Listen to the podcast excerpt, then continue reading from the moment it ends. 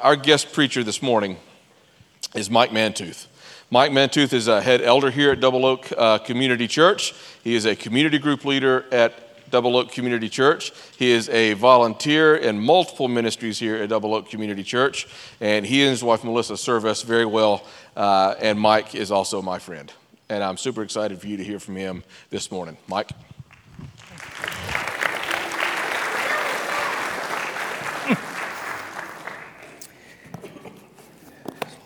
Two things kept me up last night. The first one was how would this get here with everything I had in my hands? So thank you, William, because that's the second time he drug it over. The second thing was would my Aunt Libby get here on time? And she's here. So thank you for getting here, Aunt Libby. Whew! Never know her. Better late than never. Well, hey, good morning. My name is Mike Mantooth. I, I really just view myself as a, as a member of this church. The youth, have y'all ever heard my real name? They call me Twinkie. That's my, that's my youth name. That's my youth name. and actually, uh, one of the guys who branded that this morning, my best friend since third grade, is here, Matt Dark. So y'all can thank Matt for that name. He, he helped it stick. So I told him I was going to embarrass him. But anyway, look, I'm glad you're here with me this morning. As you can tell, Adam is not here, he's on another continent. I'm not real sure where because they kind of got misplaced at some point uh, via flights, but they're headed to Romania to, to do a mission trip with VBS, and there's several of our folks that are with him. So uh, we'll be in prayer for them, and they'll keep us updated on that progress. But uh, as, I, as I come this morning, it's, it's interesting. Um, in the first service, I told them that uh, this is my first sermon. Technically, it's now my second because I just finished one. Uh, so, uh, this is my second sermon, and I just need two things from y'all, if that's okay, because this is a two way street, right? Um, the first thing I need uh, is, is one of my love languages met. My first one is physical touch. We're not going to go there. my second one is words of affirmation. So, every now and then, I just need like a head nod or a thumbs up or maybe an amen, you know, if you're like in tune, Steve's over there fist pumping, yeah. Okay, are you through with your donut? Because I don't want you spraying that on people when you say it.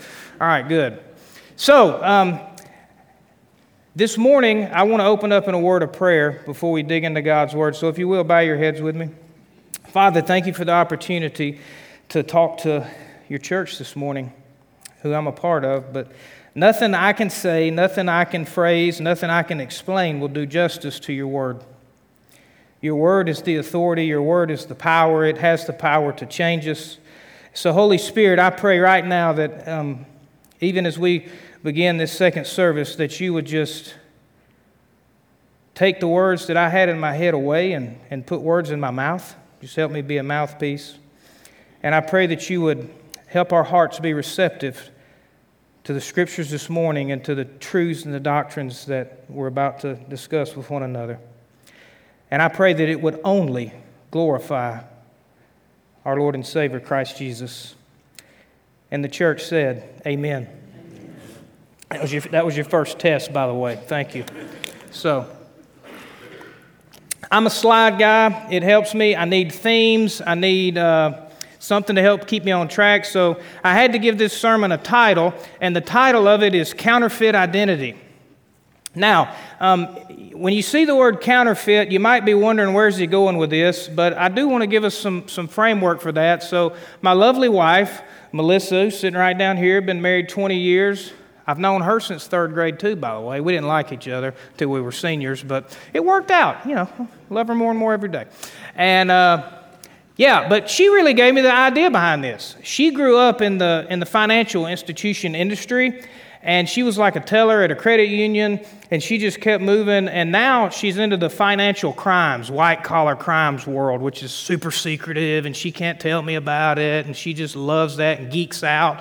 When I ask her a question, she's like, I can't talk about that with you, you know? And I'm like, whatever.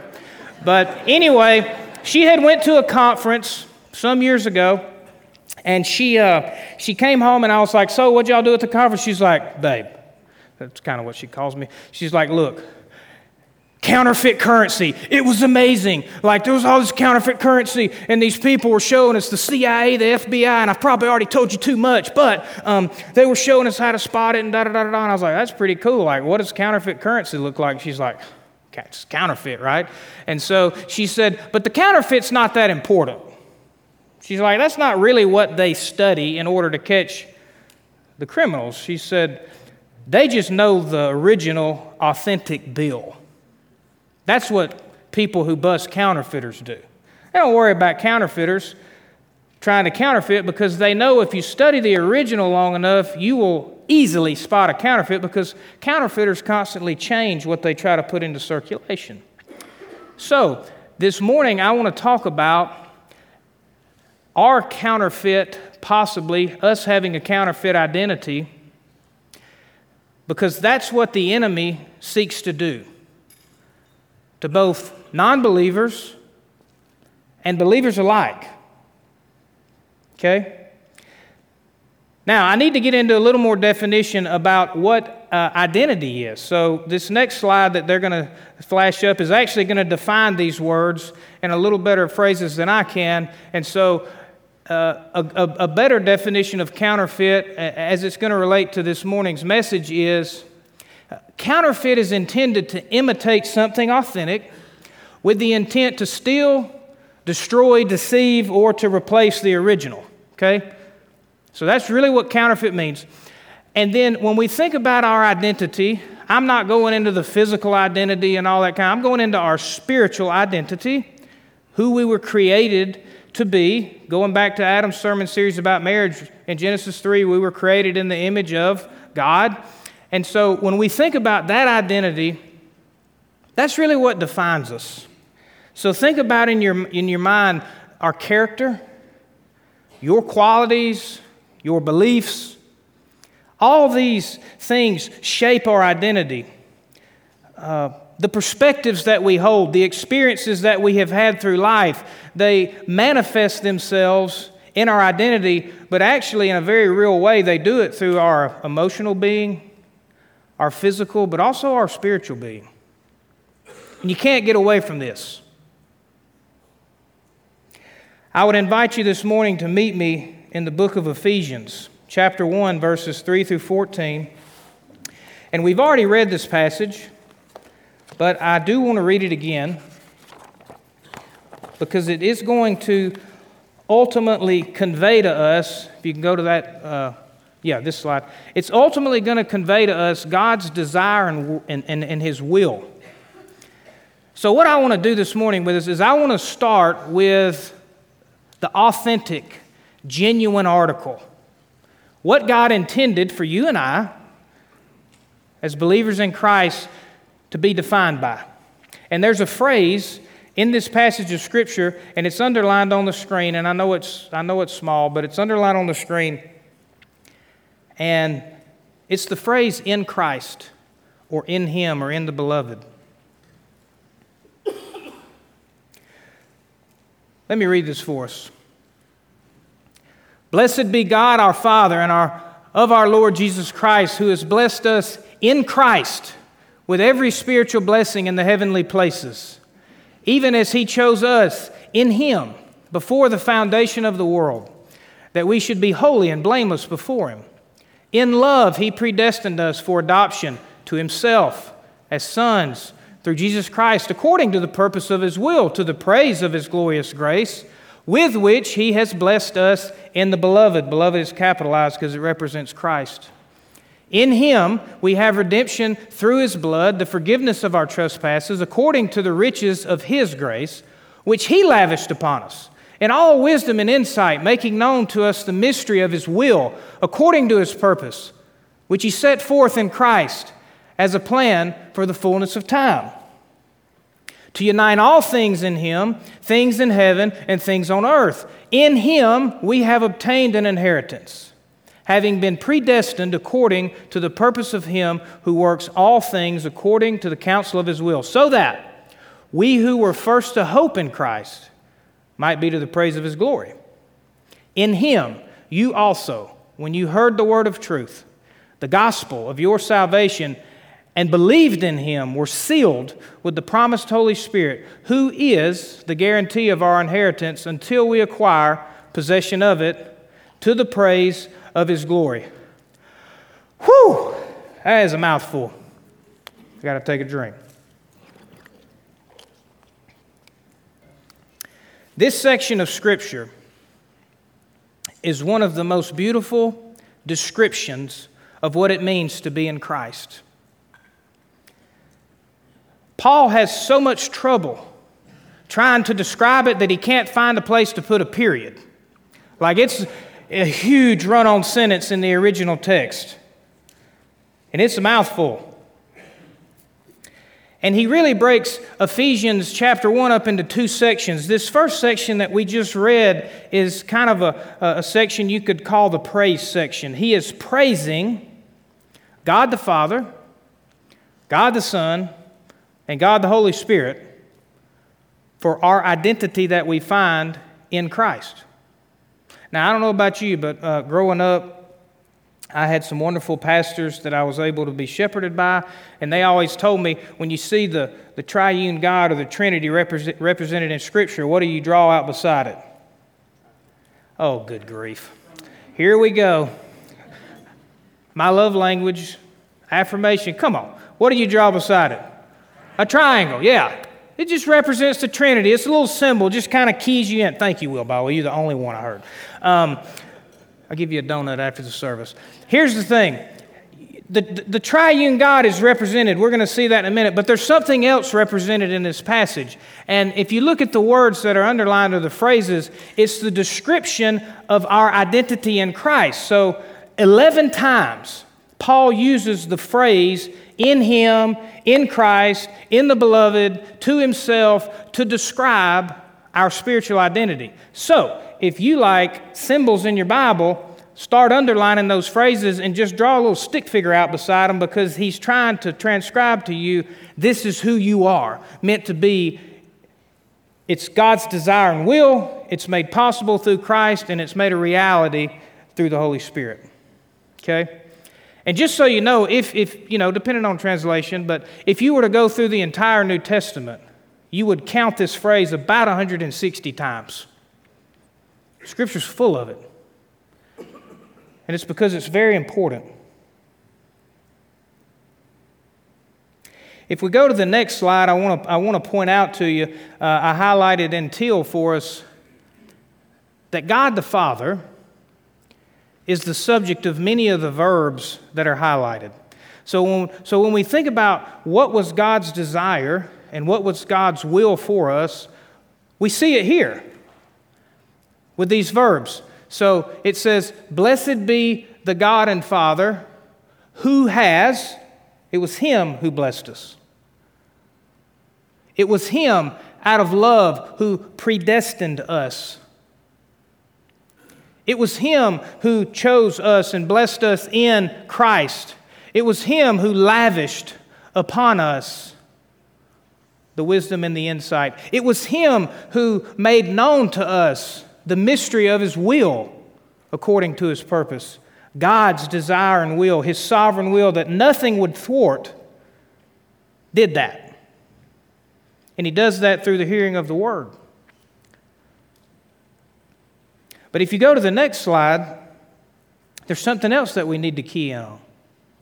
And it's this in the gray, God needed a, an intermediary an intermediary to step in and to make those things that he willed and desired a reality. So, if, if you were to go through and underline every pronoun to represent Jesus in this passage, you would find around 15 where Jesus Christ is mentioned either by name or name or with a pronoun. And so, what Paul does is he moves from God's desire and will to the actual implications of the new spiritual identity that we find in Christ. Look at them, they're in gray.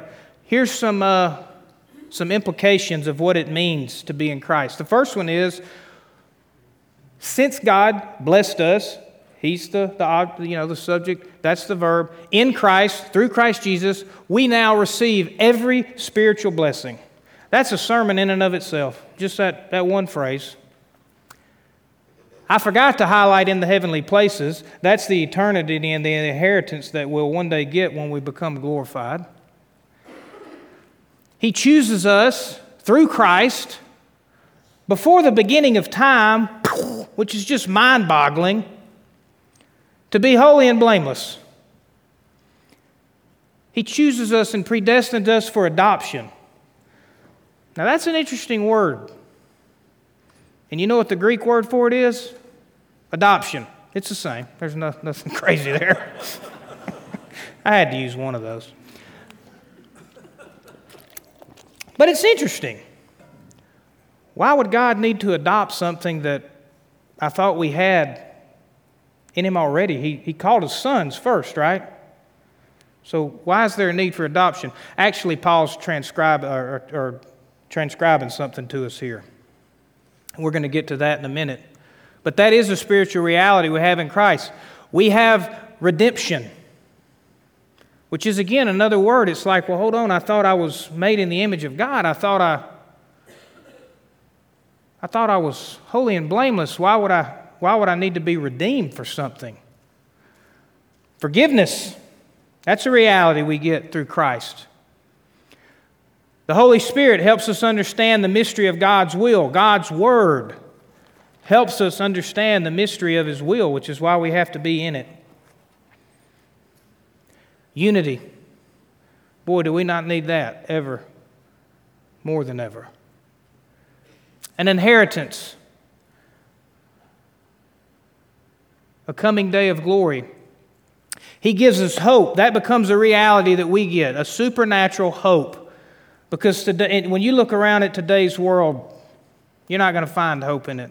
And if you do, it's just temporary, it's just a pop. He's going to give us absolute truth, not relative truth, not truth that I make up and I define. It's His truth. Salvation. He gives us the, the, the ability to believe and he seals it. Look who he just introduced the third member of the Trinity, of the Godhead, the Holy Spirit, now becomes responsible for the reality and the sealing because as Christ is crucified and buried and then resurrected and he ascends into heaven, he sends the Holy Spirit to us. And so now it's part of the Spirit's functionality, if you will, to remind us and illuminate all of these truths to us until we reach that day in glory. Now, there's no way that I'm going to do justice to this passage. I think we could preach on it for the rest of 2023 and you're not going to you're not going to run it down. It's too rich. Because in this passage there are no bookends to it. Think about it. When did this occur? Like you can't say at the beginning of time. This was prior to time. This was in eternity past that God willed and desired this. And then we actually see that He makes it, uh, He sends Jesus Christ, His Son, to, to bring this redemption and this forgiveness of our sin. So it, it also happened on a timeline a couple thousand years ago. And then and then it's, it's a reality today because he has, he has sent His Holy Spirit to indwell us. But it's also speaking of things in eternity's future. It is really hard for us to get our minds wrapped around the richness of this passage. And in the next section, if we were to tackle it today, the, the second half of Ephesians chapter 1, uh, I told you this first half is kind of the praise section. The second half is the prayer section. This is where Paul will actually pray that those who have their spiritual identity in Christ will grasp the fullness of the blessing because he knows and now we know that it is a lot to take in.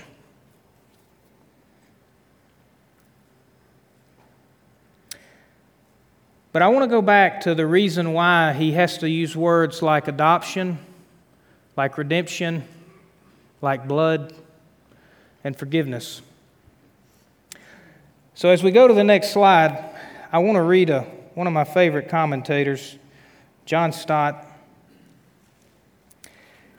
And John Stott's going to give us some advice. You see, that's what God intended. I told you I was going to cover the authentic, genuine thing that God desired, God willed, that Jesus made a way for, and that the Spirit wants to help us realize. But there's a problem. We have an identity crisis. Any person born after Adam and Eve faces the same crisis. And Ephesians chapter 2 is about to tell us what that is. So I would ask you to turn to Ephesians chapter 2, verses 1 through 4. But before we read the verse, uh, John's going to give us some clarity. He says, Before we look in detail at this devastating description of the human condition apart from God, we need to be clear that it is a description of everybody. Paul is not giving us a portrait of some particularly decadent tribe or degraded segment of society, or even of the extremely corrupt paganism of his own day. No, this is the biblical diagnosis of fallen man and fallen society everywhere. It excludes nobody. So, welcome. You're in good company. Nobody has to feel alone. Ephesians chapter 2, verses 1 through 4 says this As for you, you were dead in your transgressions and sins, in which you used to live when you followed the ways of this world and of the ruler of the kingdom of the air, the Spirit who is now at work in those who are disobedient.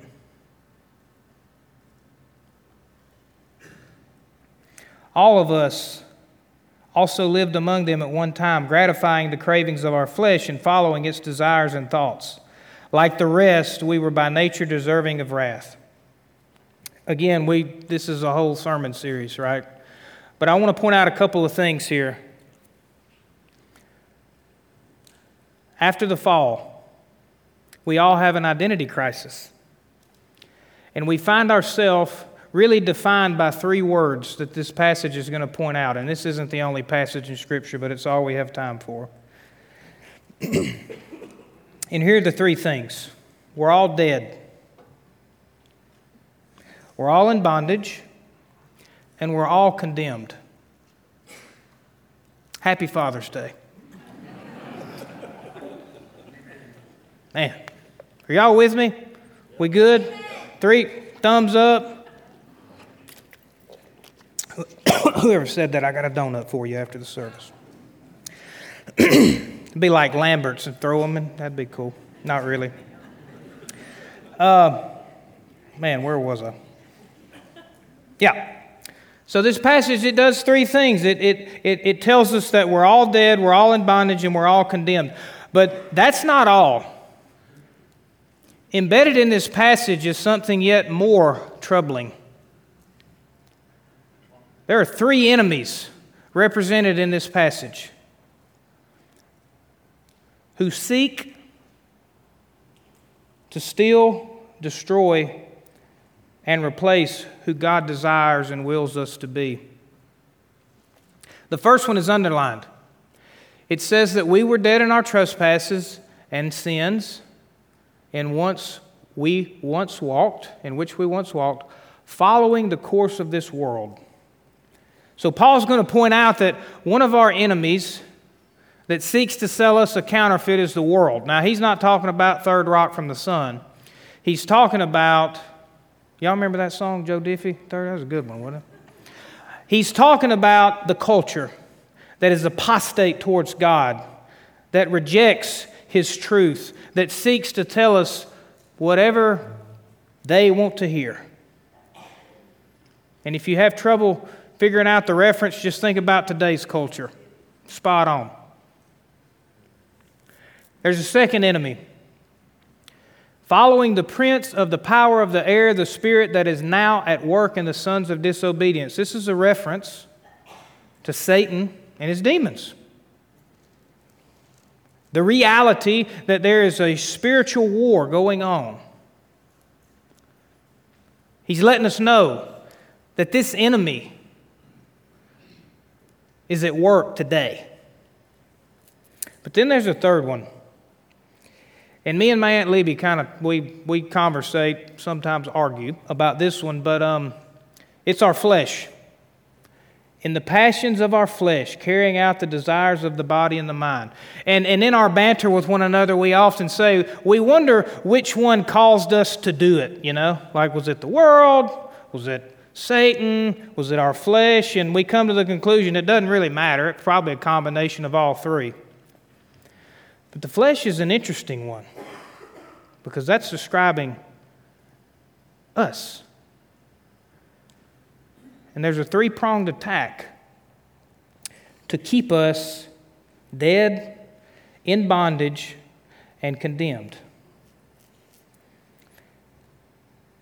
And one of the ways that the enemy tries to do this is through a counterfeit.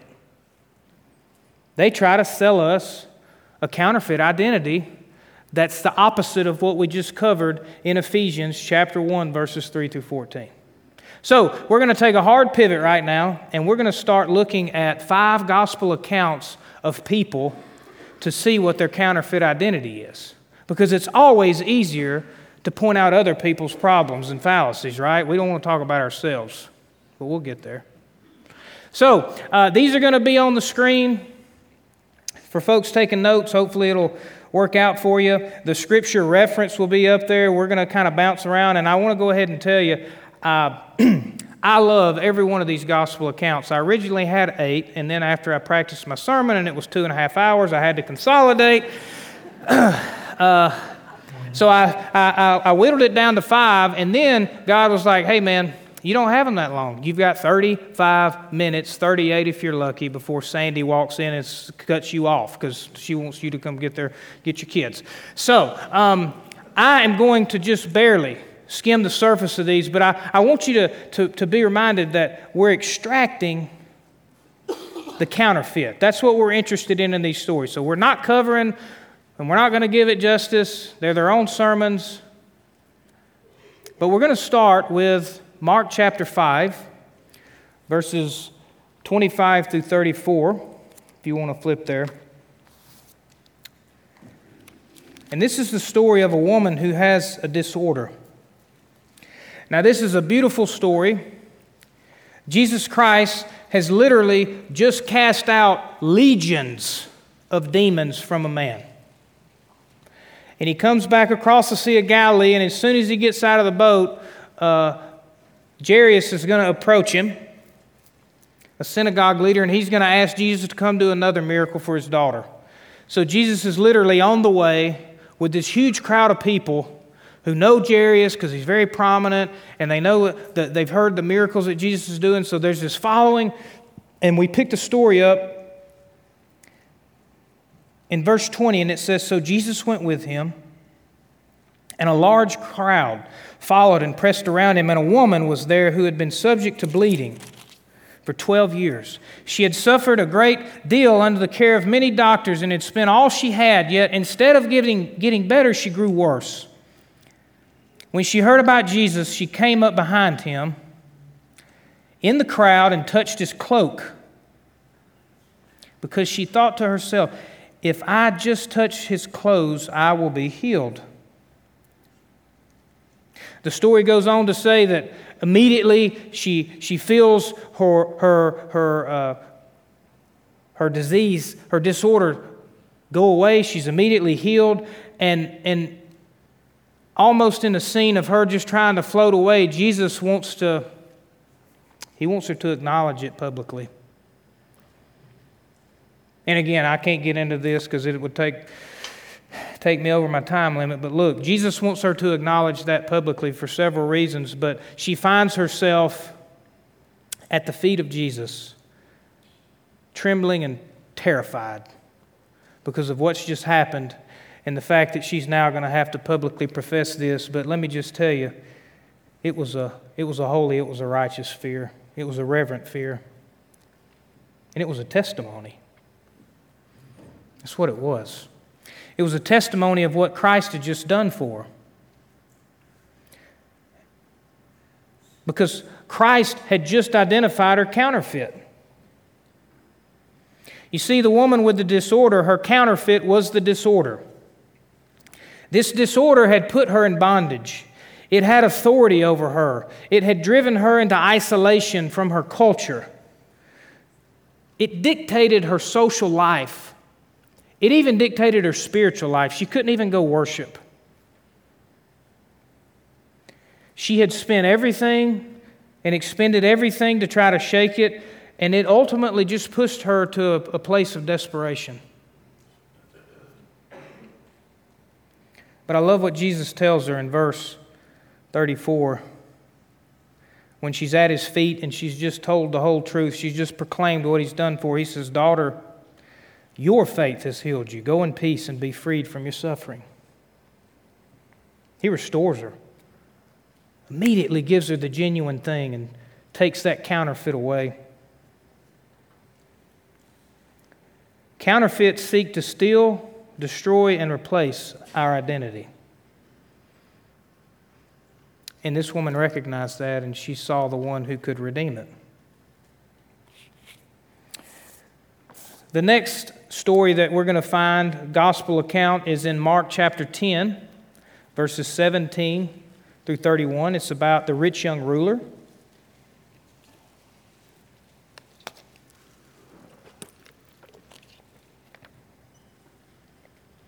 In this particular story,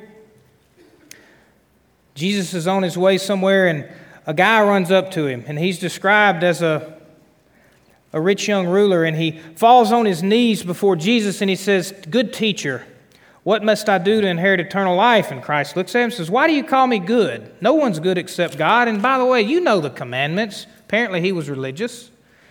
You shouldn't murder, you shouldn't commit adultery, you shouldn't steal, give false testimony, defraud, and honor your father and your mother. Listen to his response Teacher, he declared, I have kept these since I was a boy. I'm really good. I'm very religious, he professes. In verse 21, it says, Jesus looked at him and loved him. Now, this is interesting because if, if, if you go through uh, the Gospels, what you're going to find is this isn't the first time Jesus will, will, will be asked this question. And in a lot of the other accounts, there's a different motive behind why people are asking, especially with the Pharisees and the teachers of the law. But I think this guy was being genuine because he wasn't testing Jesus, he had a question. His posture, falling down to his feet, proved that he respects him. It was a way of honoring a rabbi then. And he asked the question, and it says Jesus looks at him and loves him. And Jesus is about to tell him his counterfeit. He says, There's one thing you lack. Go sell everything you have and just give it to the poor. And you will have treasure in heaven. Then you come and follow me. Before I can restore your identity, I need you to get rid of your counterfeit, which was his wealth. I need you to get rid of the, the get rid of the thing that validates you. I need you to get rid of the thing that gives you your prominence and your prestige. I need you to get rid of the thing that causes all your friends to hang around you.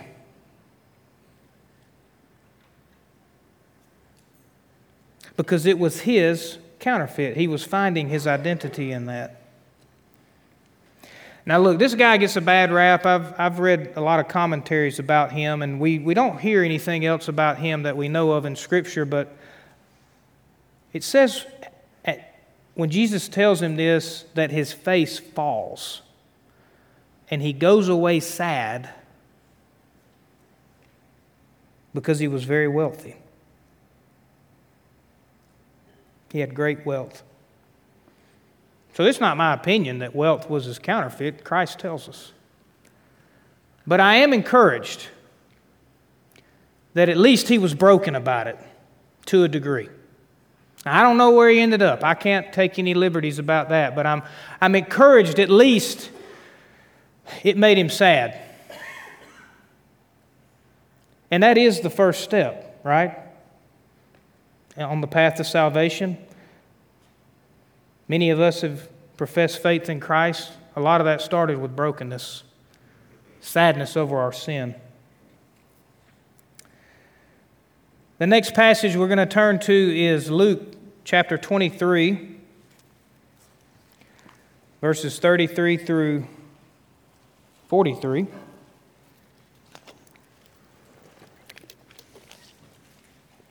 And this is a, this is a dandy. The criminal on the cross. You might have heard this guy described as a robber or a rebel. My translation uses the word criminal and most of the other ones, but anyway. It doesn't really matter why, why he's there. The story is going to tell us that he was guilty of whatever he had done. He's going to profess that he was guilty. And whatever he did was bad enough that Rome wanted to literally execute him via crucifixion beside Jesus Christ and his other partner. So it was bad.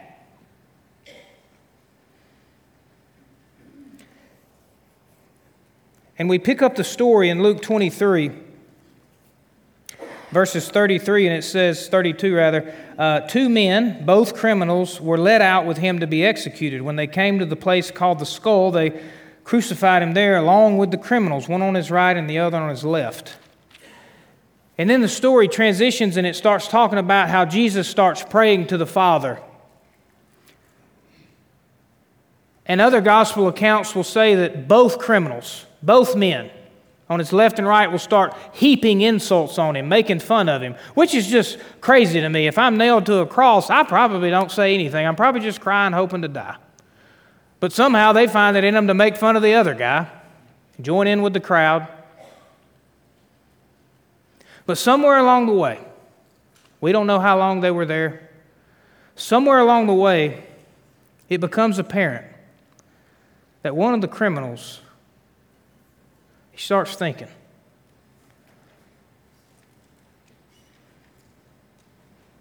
He starts thinking that maybe he's got it wrong about this guy. In verse 39 uh, of Luke 23, we read that one of the criminals who hung there hurled insults at him, and he says, Aren't you the Messiah? Save yourself and us too. They know at this point who Jesus is, or at least who he claims to be. And in verse 40, it says, But the other criminal rebuked him, not Jesus, the one who was making fun, and says, Don't you fear God? Since you and I are under the same sentence, we are punished justly, for we are getting what our deeds deserve. You know what that is? That's acknowledgement of sin. He just acknowledged that what he had chased, what gave him his passion and his thrill and or whatever crime he was committing that was this egregious, whatever that was, he's just admitted it before everybody standing there, but also before Jesus. And then he looks at Jesus and he says, But this man, he's done nothing wrong. You got to remember, we don't know how long they're hanging there on the cross, but all this is being talked about and insults, and Jesus is praying, and this guy comes to the realization that the Messiah is hanging beside him. Verse 42 Then he said, Jesus, remember me.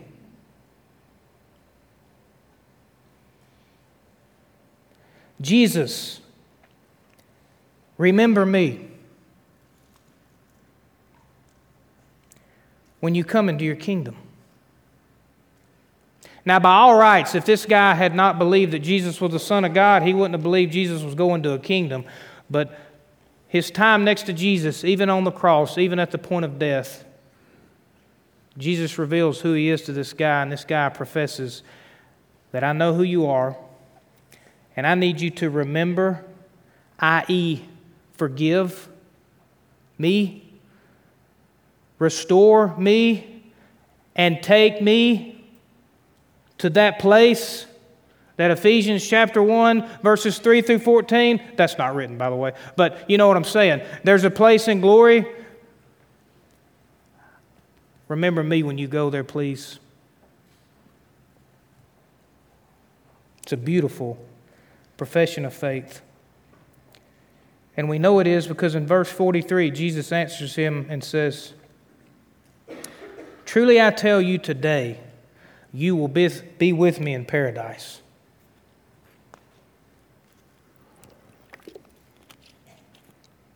That criminal who was guilty, who was under condemnation, who had real consequences for his actions, that criminal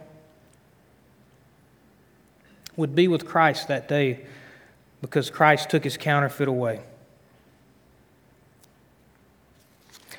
Our last passage is found in Luke 15. It's a very familiar passage. It's going to be our last one as the day of the day as we wrap up. But Luke 15 is the parable of the lost son or the prodigal son. We're going to find two characters in this parable. By the way, they're not real, they're fictional characters. The first three we talked about were real people. These other two are, are fictional, parabolic characters, but it doesn't change the principle about the counterfeit that Christ is going to show us through the story. And so, just to sum the story up, because it is a longer parable, there's, there's a son, and he's, a, he's the younger of two that we're told about. And he goes to his father and he says, Look, I just want to have a good time at your expense. So do a fire sale, sell your farm, sell the livestock, sell the cat, sell the dog, whatever they had back then. Give me the currency for it so I can go to a foreign country and just live it up. And the father complies. And he sells everything and he actually gives it to both brothers, says he divides it up amongst the two brothers. And we know the story. This this kid, this young man, gets to this place and he spends it on sex, drugs, and rock and roll. Just, pew, it's gone. There's actually a syndrome. You know, we've got a syndrome for everything now, but there's a syndrome that some people have used to describe this guy called the Peter Pan syndrome, and I kind of like that. I'm going to adopt it when I yell at people on 280. But um, it's, it's adults who have a problem growing up and handling responsibility, who are just immature and reckless and selfish and self centered. And here's the thing uh, we know how the story ends with this son. The son will come to the end of himself. And it says he'll actually come to his senses and he'll begin to reconcile and he'll go back to the father with the request of not sonship, don't restore me. I don't want to refer to you probably his father anymore. I'll just call you boss and just hire me. I know my way around the farm. I don't deserve to be your son, but I'll just, I'll be your, your servant. And we know what happens. The father restores him. And he says, For this son of mine was dead and is alive again. He was lost and he is found. Counterfeits, counterfeits seek to steal, destroy, and replace our identity in Christ. And this guy's counterfeit was his immaturity and his self centeredness. But lastly, there's another brother in this parable, and it's the older brother. And after the father takes back in the younger son and he redeems him and restores him, he then begins to celebrate because that's what we should do when somebody finds new life in Christ. Thank you, Jeff. You get a donut.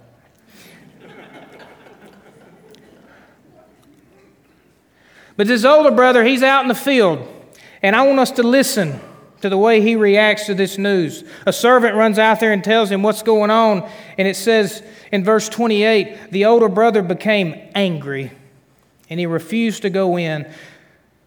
So his father went out and pleaded with him.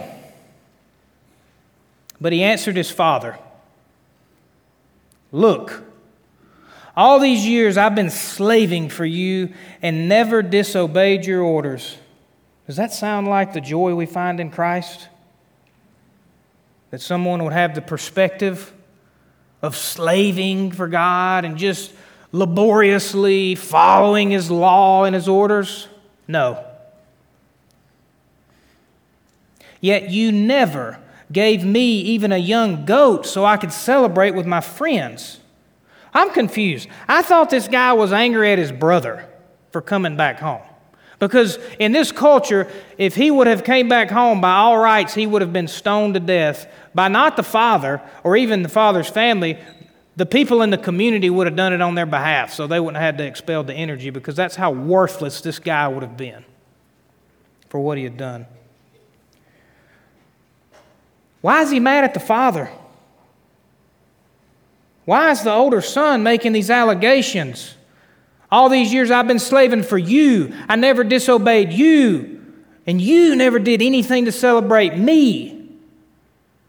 But this son of yours, oh, now he's going to get mad at him and bring him in. That's how these kind of people work. But when this son of yours who has squandered your property with prostitutes comes home, you kill the fattened calf for him. And this is the last words we'll ever hear from this guy.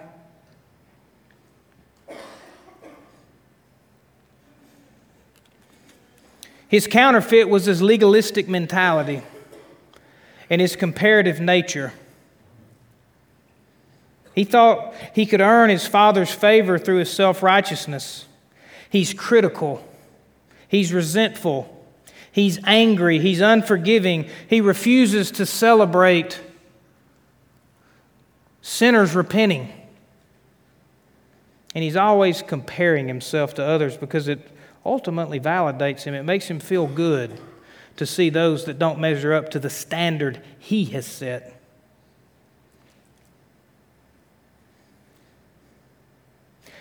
This guy scares me more than any of our other characters because I can relate to him.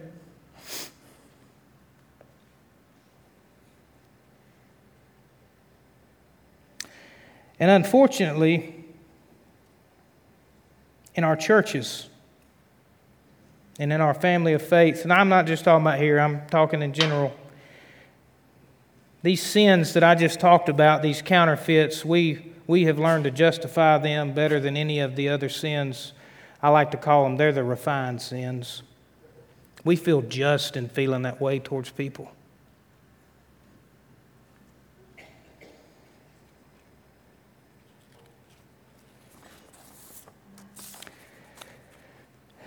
As we begin to close, I do want to invite the band up.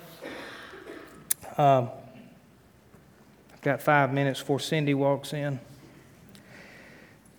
Here's the thing the next slide. I want to make a statement. We've been talking about counterfeit identity, but there's a bit of a twist to this, you see. See, counterfeit is, is what, what the enemy intends to seek or to, to steal, destroy, and replace our identity in Christ, but it doesn't mean we have to fall for it. But when we do, it paves the road to idolatry. So when you start thinking about counterfeit identity in your head, if left unchecked, those become idols in our heart. And if you're just curious as the band begins to, to play, think about this. Ask yourself these questions. I was told by a wise person one time that, you know, when you preach a sermon, just leave a couple of rocks in people's shoe. So I want to give you a few pebbles to take home with you. What validates you? Where do you find your value? What in your life affirms you? Who carries that burden?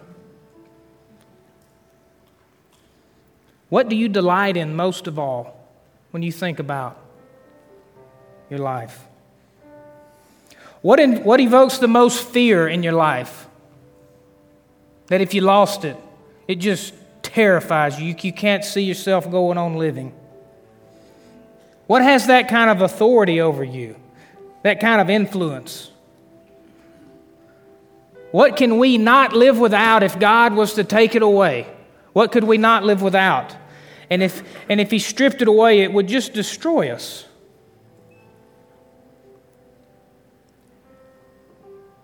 The answer to those questions are going to be your counterfeit, possibly your idol.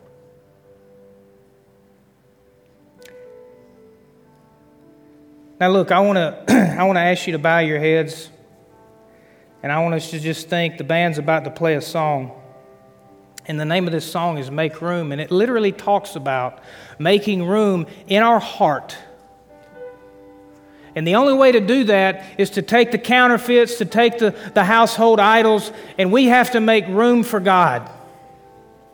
And He wants to make room because He doesn't want us to settle for the counterfeit, for the idolatry, because it's going to kill us. But I wonder if this morning you relate to the woman who was ruled by the disorder, or maybe you have a disability or you've received a, a diagnosis. Is there something that causes physical and emotional and spiritual pain in your life that's driving you to isolation and it just seeks to steal any joy and happiness you have? It's probably a counterfeit. How about the rich young ruler? Are you blessed enough to be wealthy? But does that cause a sense of security and prestige in your life? Do your friends and the, and the power that wealth brings, is that where it affirms you and defines you? Because it's the perfect imitator. Wealth is the perfect imitator of what Christ brings until you lose it or until you die and realize it has no power, no authority over you. It's counterfeit. How about the criminal? Maybe your past. Maybe you have a, a past that there was actual consequences for your actions and your behavior. Maybe it was legal or maybe it was out of a relationship and you feel worthless. It invokes depression. It destroys any hope you see in the future. Is that possibly who you could relate to? How about the prodigal son? Are you tired of being selfish? self centered, oblivious to responsibility, oblivious to the Holy Spirit knocking on your heart, just asking you to think about this stuff?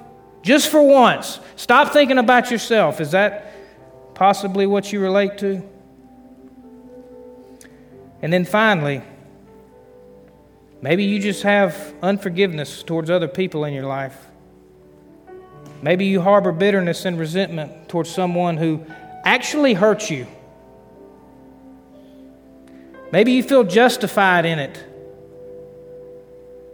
And you've just become so critical and judgmental and you love comparing yourself to others because it's, it just makes you feel good to see that failure.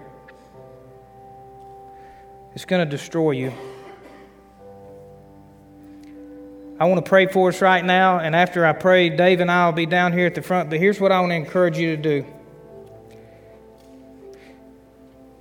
The enemy would love nothing more than for you to just walk out of here after this song and do nothing. And I don't know where you are today, but if the Holy Spirit is dealing with you, or if your flesh is dealing with you, or if Satan's dealing with you, there's a reason. And all I'm going to ask you to do is one of three things. I don't just stand up here so you can see me sing, because you probably can't see me anyway. I'm too short after you stand. But here's the deal I would love for you to come down here and grab me or Dave. And we don't have to have a two hour conversation, but you can just say, I need to talk to you guys later, and I just don't want you to let me out of here. There's a little bit of accountability with that. It's what Jesus did to the woman with the disorder. It was healthy for her, it was the right thing, but it took courage, and she was terrified to do it. There's a second thing you can do. Maybe you're not that person. That's okay. You came with somebody, hopefully. If you didn't, you're sitting by somebody. Tell them that. Just during the song, just tap them and go, We, we got to talk. I got to tell you something.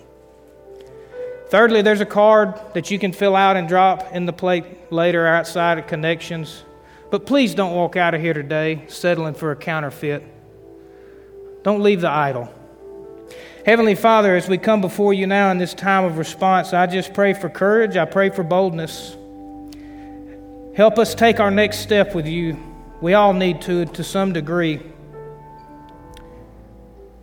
And I pray it in the name of Christ. Amen.